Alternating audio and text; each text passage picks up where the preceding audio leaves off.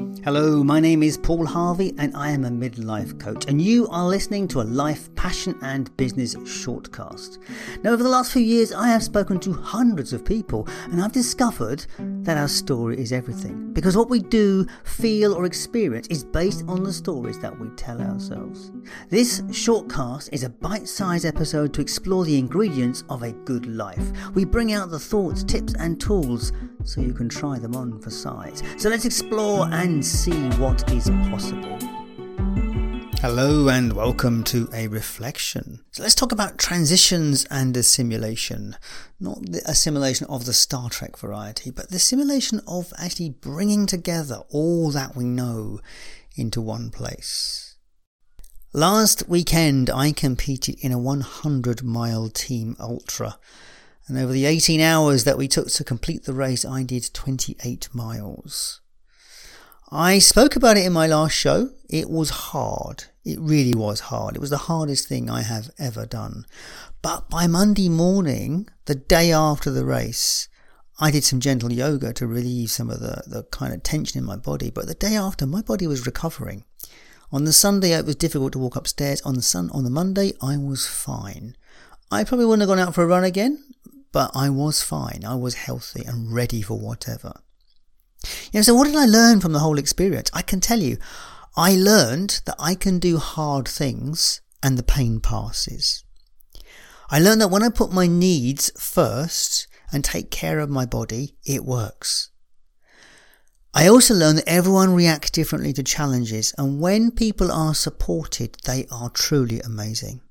And there's more. This experience has shifted into my body, and, I, and when I reflected on the journey over the last week, I realized I have changed. I am different.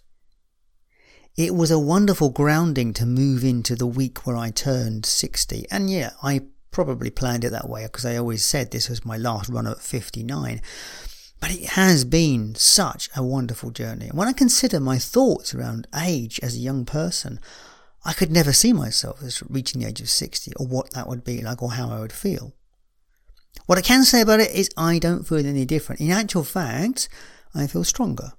And I'm probably fitter than I've ever been before. My recovery takes a little bit longer than it used to when I was younger, and I can't do the mad things I may have done in my younger years, but I can still do them. I'm still there. Now, on the morning of my 60th birthday, I woke up at 5am, which is a fluke, but I got up and I did some yoga that's a big part of my life. And I, I would really urge you, if you've not tried yoga or got into it, it really is very valuable in terms of keeping everything moving. I did some reflection and I thought to go for a run. Now that early rising was such a gift. I was born at 6:30 a.m. So it meant that I could leave the house at 6:15. And to make it ritualistic, I left by the back door. I did my 45 minute run. And so I was able to leave the house at 59 years old and I returned through the front door 60 years old. It's such a lovely kind of sense of transition from the 50s to the 60s. As I said, I've been preparing for this turning 60 as a transition. I've been talking about it for a while in my podcast and in some of my other posts. My wife is currently in training to become an interfaith minister and she'll be ordained in a few weeks. And much of our conversations are about these transitions, about this idea of connecting with the world. And I guess that's probably what's led me to this place. You see, sadly, in the first world, we've lost touch with what it means to pass from one stage to the next, to honour and celebrate transition. and we've lost that connection with what makes living so expansive. Most people see their success or contribution to the world through their career. And there's so much focus on this idea that the career is where you shine. It ultimately, it is about learning to shine. It is about learning to feel confident in your skin and your body and your strength and your weaknesses. And to recognize your strengths and weaknesses as just things that are there. Not things to be shamed or um, hidden, but they are to be celebrated in some way because they are places where you can expand and, and change. Now, I mean, my weakness is I've never been particularly organized. Um, I am dyslexic on many levels, and I have a terrible memory for name, a terrible memory for names. But I own these things. I don't let my dyslexia stop me writing or publishing anything on social media. And if there are errors and things, I correct them. And if they're wrong and someone else and someone else doesn't like it, well, that's their problem and it's not mine. You see, the point is they're not my tribe. If they are so bothered by my errors and cannot see what I am trying to do or what I'm saying, it's not really my problem because I can't be all things to all people. I can only be things to the people that treasure and value would I offer. So how does my journey help you with yours? Remember, as I say this all the time, it's your story. Remember, I say this all the time. It's your story. It has to be written. We have to create our own story and live and believe it. I've created mine. It's about this podcast. It's about the expansion of me and the expansion of the people around me. It's about how do we live a good life?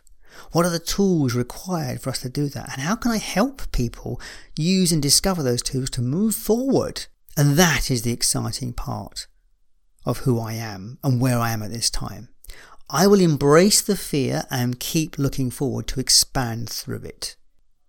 So, what would be a rite of passage for you at your age and stage? Now, I've said this before, the prize is on the other side. I urge you to seek out an enriching adventure and push against somewhere that offers resistance. Something that makes you grow and feels like an achievement.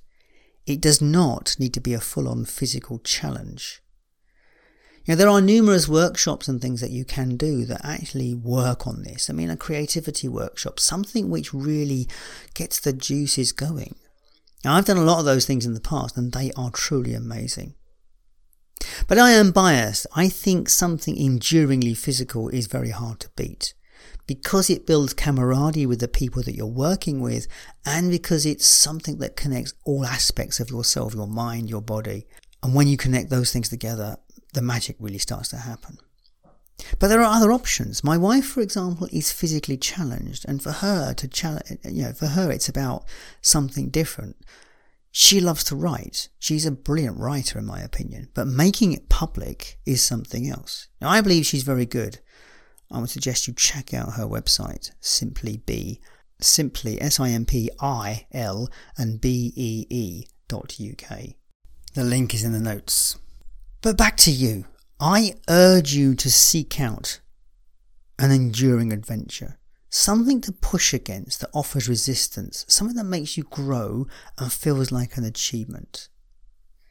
And if you want some support with that, finding that or exploring that, do reach out to me.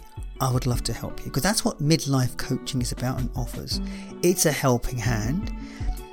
I'm always open to chat because moving you forward is the greatest gift that I can receive from you, the opportunity to move you forward.